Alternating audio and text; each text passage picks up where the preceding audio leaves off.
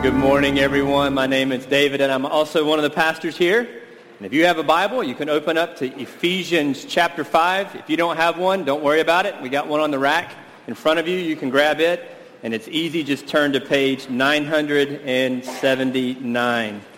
Over the last six weeks, we've been looking at gospel friendships in a lonely age, looking at the way that we relate to one another in the church and in the wider culture. And today we're going to look at gospel friendships in marriage. And we trust that whether you are married, divorced, widowed, or single, that the Lord will have something for you in his word today. So Ephesians chapter 5, and we'll begin reading in verse 25.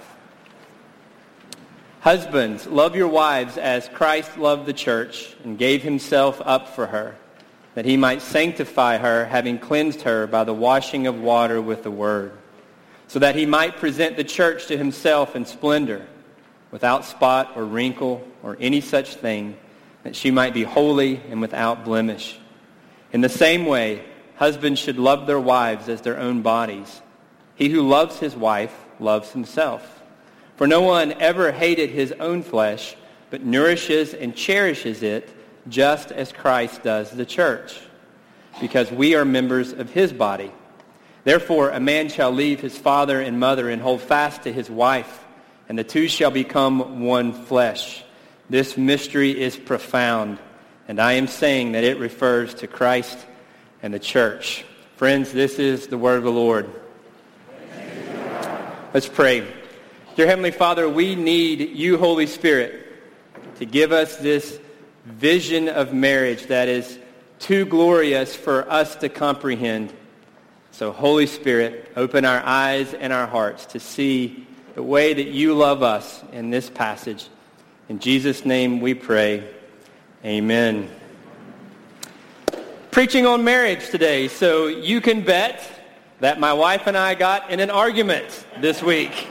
Actually, last night over something such as important as dry cleaning. Yes, dry cleaning. You see, we divide up roles in my household. I do things like grocery shopping, and she does the dry cleaning or drops it off and picks it up. And uh, it had been three weeks since we had our dry cleaning dropped off and picked up. And so there I was last night trying to get ready to preach with no shirt to wear today. That would be awkward. Just a suit and a tie, no shirt.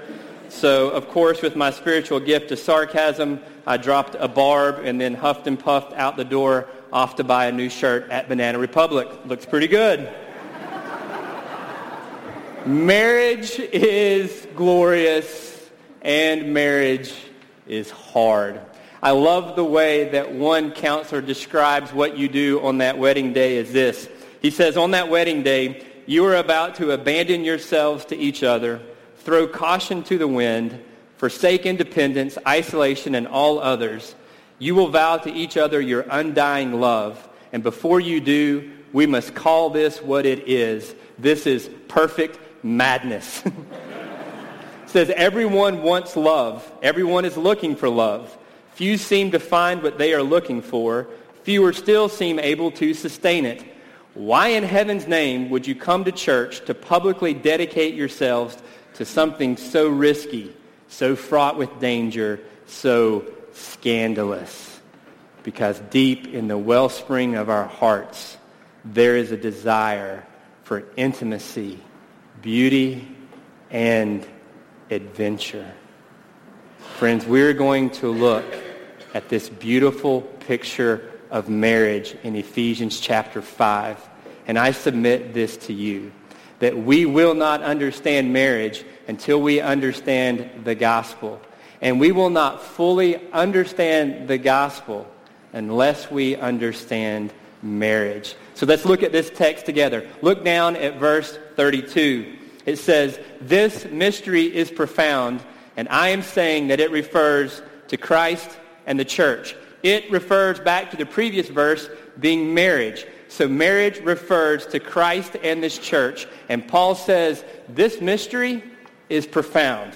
Some of you are saying, amen. It's not that kind of mystery. You see, mystery in the Bible does not mean something that's too complex, too deep, too obscure, too esoteric for us to understand, but it simply means mystery is a wondrous truth that God is revealing through his Spirit.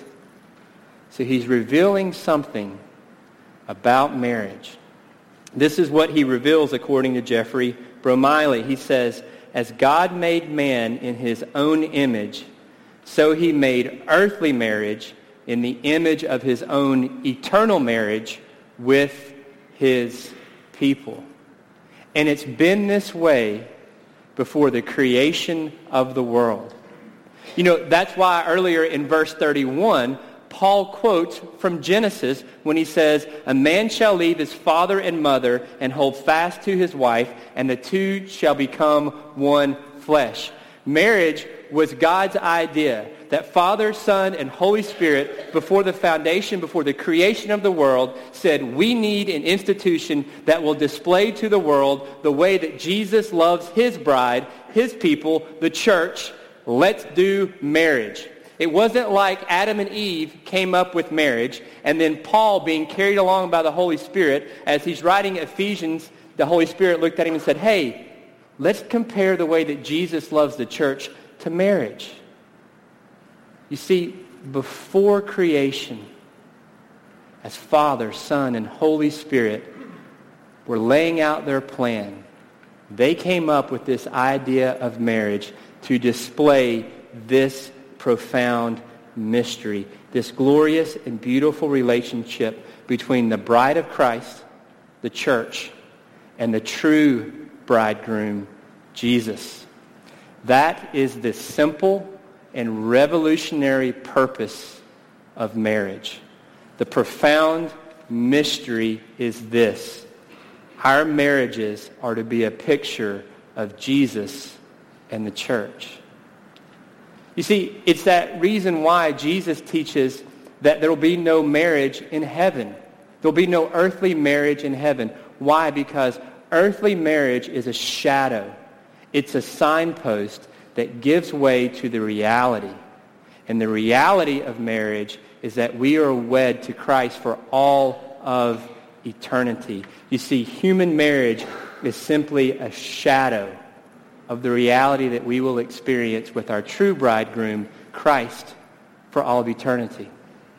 If we understand that this is the purpose of marriage, then it will mean that we will not be overly elated, overly elated or disappointed by marriage or singleness because marriage to a spouse is not ultimate, but marriage to Jesus is ultimate. You see, both singles and married bear testimony that God, not family, is their hope. Both singles and married must rest in and rejoice in their marriage to Christ. Quick side note. Ultimate purpose of marriage is to display the way that Christ loves the church. Some of you may be thinking, but there are other reasons as well. There are. There are lesser purposes in marriage, like sex, romance, and childbearing. They are part of the purpose of marriage, but they are lesser than this profound mystery that marriage is a picture of the relationship between Jesus and his church. So, three quick thoughts, three quick marks about what our marriages should display in how Jesus loves us. The first of these is this, passionate commitment. Look at verse 31. It says, hold fast, become one flesh. These are the same words that we quoted from Genesis 2.24. These are the same words that Jesus used in Mark chapter 10. And the words that are used here is covenant language. Hold fast means to be bound legally or glued to somebody. Now, think about the way in the Old Testament that Jesus' relationship with his bride Israel is described there. We see passion. Listen to Song of Solomon chapter 8. Set me as a seal upon your heart, as a seal upon your arm. For love is as strong as death. Jealousy is fierce as the grave. Its flashes are flashes of fire. the very flame of the Lord. Many waters cannot quench love, neither can floods drown it. Now that's passionate poetic language when the Lord's talking about his relationship with Israel. But it's not simply just passion. There's a commitment. In Hosea chapter 2, when God is talking about his relationship with Israel, he says, Therefore, behold, I will allure her, Israel, and bring her into the wilderness and speak tenderly to her. And in that day, declares the Lord, you will call me my husband, and I will betroth you to me forever. I will betroth you to me in righteousness and in justice, in steadfast love and in mercy. I will betroth you to me in faithfulness, and you shall know the Lord. All throughout the Old Testament, Jesus describes his relationship with Israel with passionate commitment. Go read Ezekiel chapter 16 this afternoon, and you'll see that even more. But marriage is not just used to describe the relationship between Israel and the Old Testament. It's also used to describe the church's relationship to Jesus. There's passion. In John chapter 3, Jesus continually refers to himself as the true bridegroom coming for his bride. Think about the passion of Jesus. He left his family. He left his father. He severed his most important relationship to hold us fast as his bride. And think about the covenant vows or the commitment that Jesus makes to us. Matthew 28 and Hebrews 13. When Jesus promises to be with us to the end of the age and to never leave us or forsake us. And the church's one foundation, the song that we just sang, it describes this mystical, sweet communion. What he's getting at is our union with Jesus Christ. That we are in this divinely created, passionate commitment with Jesus. That we will never be abandoned. That we will never be widowed. That we will never be forsaken. As God's people, he is passionately committed to us. And that's the language that's used to describe the marriage vows that we make towards one another. In Malachi 2.14 it says, Because the Lord was witness between you and the wife of your youth, though she is your companion and your wife by covenant. If you've been to a wedding ceremony recently, particularly probably a Presbyterian one, you notice there's usually uh, the bride will come down the aisle with uh, her father, and then the groom and the bride will stand there, and there's a series of questions. You see, before they ever come up here, before they ever turn and face, before they ever make their vows to one another, they are making their vows to the Lord when they say, will you have this woman to be your wife? You are making a vow to the Lord before your family and friends and they hear that vow before you ever get up here and make a vow to one another. Now, think about that vow that you heard at a wedding. Maybe it went something like this. I take you to be my wedded wife, and I do covenant before God and these witnesses to be your loving and faithful husband, in plenty and in want, in joy and in sorrow, in sickness and in health, as long as we both shall live. There was a trend where people wanted to write their own wedding vows, and R.C. Sproul says it was horrible. People were horrible at writing wedding vows because all they would do is stand up there and talk about how the other person made them feel. And you see, you miss the point of a vow. A vow is a future promise that regardless of my feelings, regardless of circumstances, in sickness or in health, I promise, I pledge, I covenant to love you.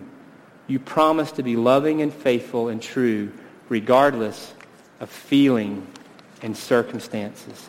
Friends, that's the way that God loves us. And that's why our vows are patterned after his vows to us. Two thoughts related to this for you to consider. whether you describe yourself as a Christian or not a Christian, don't we all yearn for that kind of love? Passionate, perfect love. A promise that we will never, ever be forsaken. That you will never, ever leave us. And when we are young, we all long for that and we believe in it. But for many of us, as we get older, we roll our eyes and we get cynical.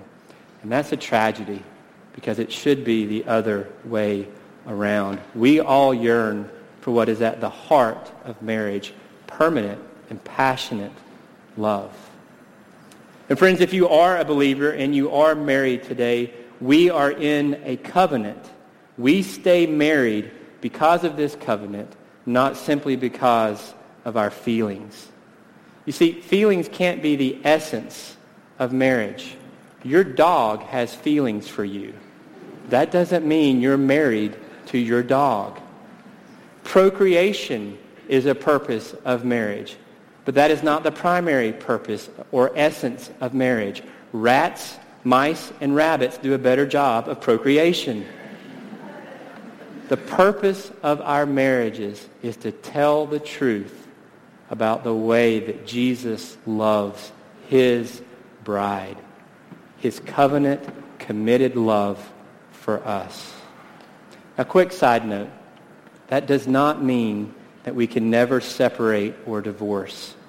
Sometimes amputation is necessary to preserve life. And the Bible allows it under a couple circumstances. But that's a different sermon. If you have questions about that, feel free to follow up with us. So the first mark that our marriages ought to display is passionate commitment. The second mark is this, redemptive sacrifice. Look at verse 25. It says that Jesus gave himself up for her. What does that mean? It means that being in relationship with Jesus, in order for Jesus to marry us, it cost him nothing less than his life.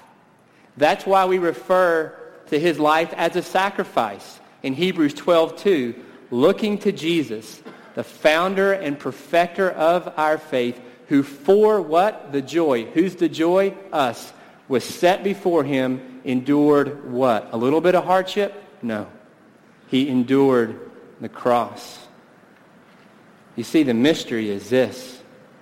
That it's not like we pulled the wool over Jesus' eyes and he thought that we were somehow way more beautiful and better than we are. He's looked into the depths of our rebellious hearts. He knows who we are.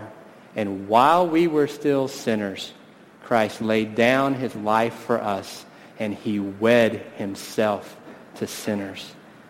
That is the standard. Sacrifice. But that purpose of sacrifice was redemptive. Look at Ephesians 5, 26 through 27. Why did he do this? So that he might sanctify her, that he might cleanse her, that he might wash her, so that she is without spot or wrinkle to be holy and without blemish. Do you know what this means? Jesus never looked at us and married us because of what we have. Jesus married us because of what he could give to us. Jesus did not love us because we are radiant. He died to make us radiant. He didn't love me because I was beautiful. He laid down his life in order to make me beautiful. That is redemptive and sacrificial love. And the love of Jesus is the quintessential picture of sacrificial and redemptive love. God has every right to be angry and offended, but instead he puts away his wrath. He covers our sin and shame with his own life, and he says, I want to love you and make you beautiful. Jesus is the ultimate friend who sticks closer than a brother, who loves us, who loves us in such a way to make us beautiful. Two thoughts on this. Number one, when we comprehend the height, the breadth, and the depth of this sacrificial love of Christ, Only then will we be able to love others and show the world his beautiful love. What is the standard for married people and single people? It is the life of Christ. What is it? Lay down your life. That's the standard.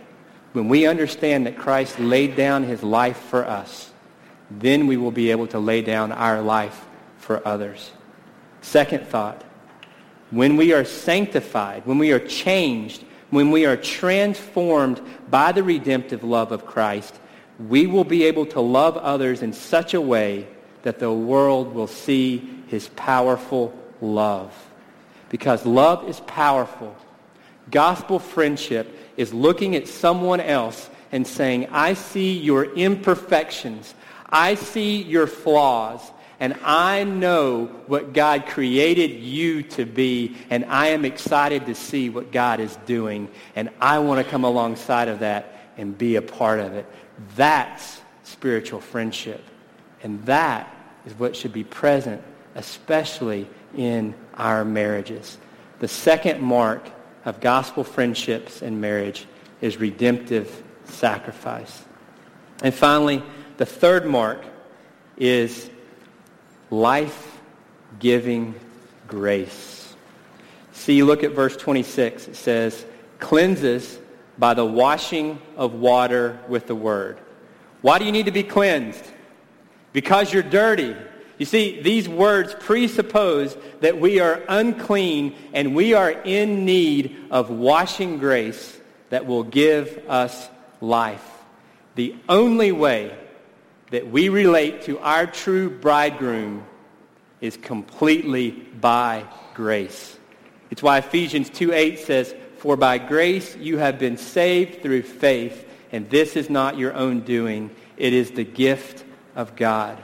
We are justified. We are saved. We are married to Jesus by grace alone, through faith alone. And the result of this is what? It's life. It's eternal life. It's why in 1 John 2 it says, and this is the promise that he made to us, eternal life. The love of Jesus cleanses us and makes us what we ought to be. And friends, think about this. Because we relate to Jesus purely by grace, there is no shame in our relationship with him. We can boldly approach the throne of grace because we are accepted, because we are loved, not by our blood, but by the blood that he shed for us. He washed us. And so we see that we relate to Jesus by grace, and that brings life. And so in our marriage, our marriages, we are going to need grace. I love the way that one counselor put it, that getting married is like taking Cinderella and Huck Finn, tossing them in a submarine and closing the hatch. He says, what did you think would happen?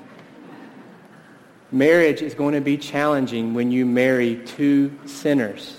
Perfection doesn't happen from that. You will struggle, and marriage is hard, and it's glorious.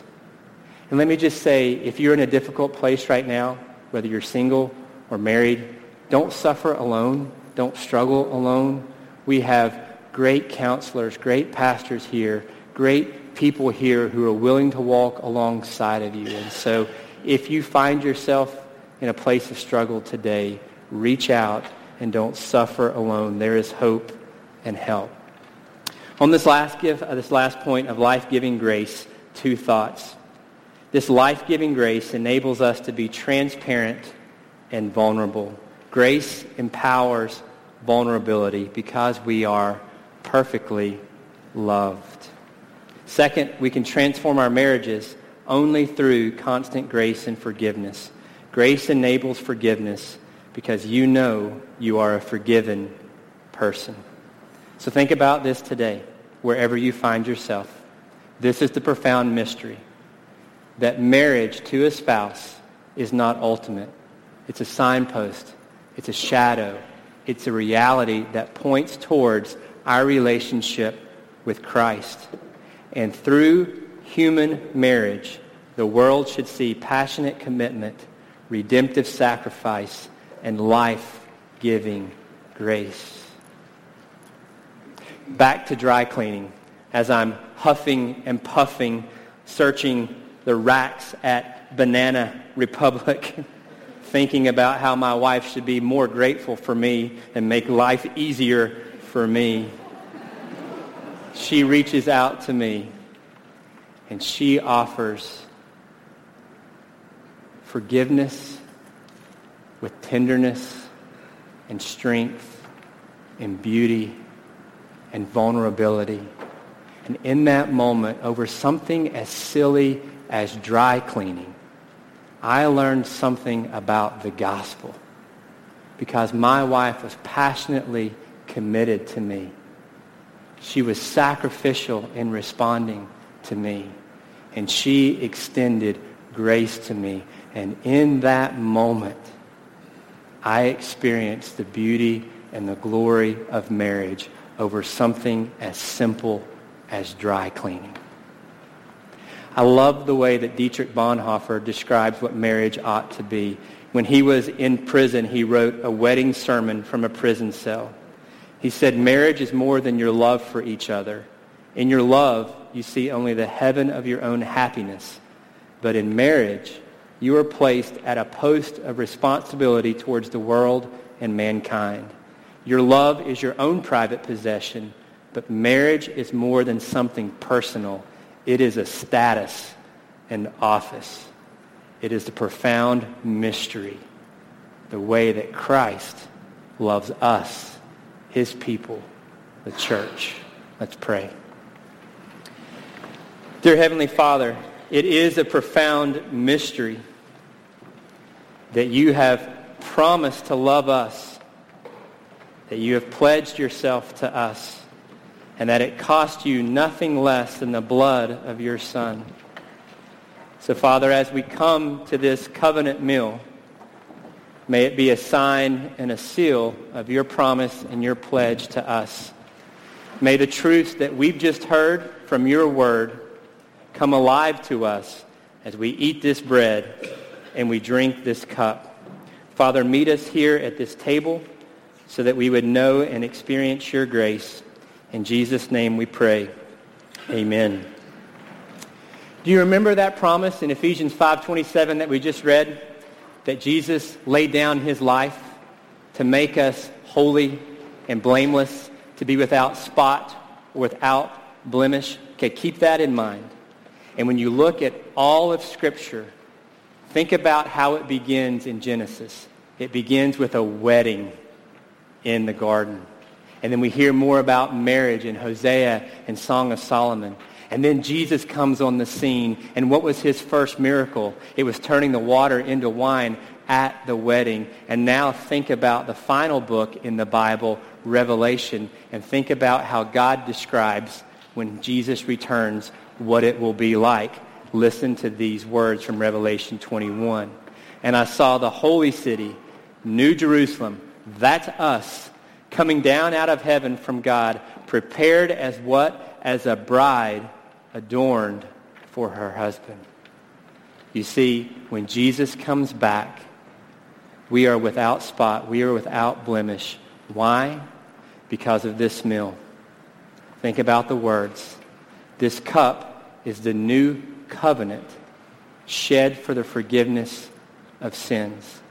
You see, in a wedding ceremony, we make covenant vows, we make promises, and then we exchange signs and seals of that promise. Typically, it's a wedding band or a wedding ring. It's a sign and seal of the promise of God. This table, this cup, and this bread is a sign and seal of the covenant of God, the new covenant, that if you are in union with Jesus Christ, if you are betrothed to him, he will wash you. He will make you spotless. And he will present you before the true bridegroom in perfection. If that describes you today, then please come to this table. Eat the bread and drink the cup. If that doesn't describe you today, if you wouldn't consider yourself in union with Jesus Christ, being married to him, then let the bread and the cup pass you by. But don't miss his proposal to be your God and for you to be his people, that he will never leave you, that he will never forsake you, that he will never desert you, and that if you place your faith and trust in him, you are in union with Jesus Christ for all of eternity. Friends, let's pray as we do before every meal. Lord Jesus, as we come to this table, may we experience this profound mystery that you are committed to us. So, Father, use this bread and use this cup to assure us of your covenant love for us. In Jesus' name we pray. Amen. That the Lord Jesus Christ, on the same night he was betrayed, he took bread, and when he had given thanks, he broke it and gave it to his disciples, saying, Take and eat. This is my body, which is given for you. And in the same manner, Jesus took the cup, saying, This cup is the new covenant in my blood, shed for the forgiveness of sins. Drink from it, all of you.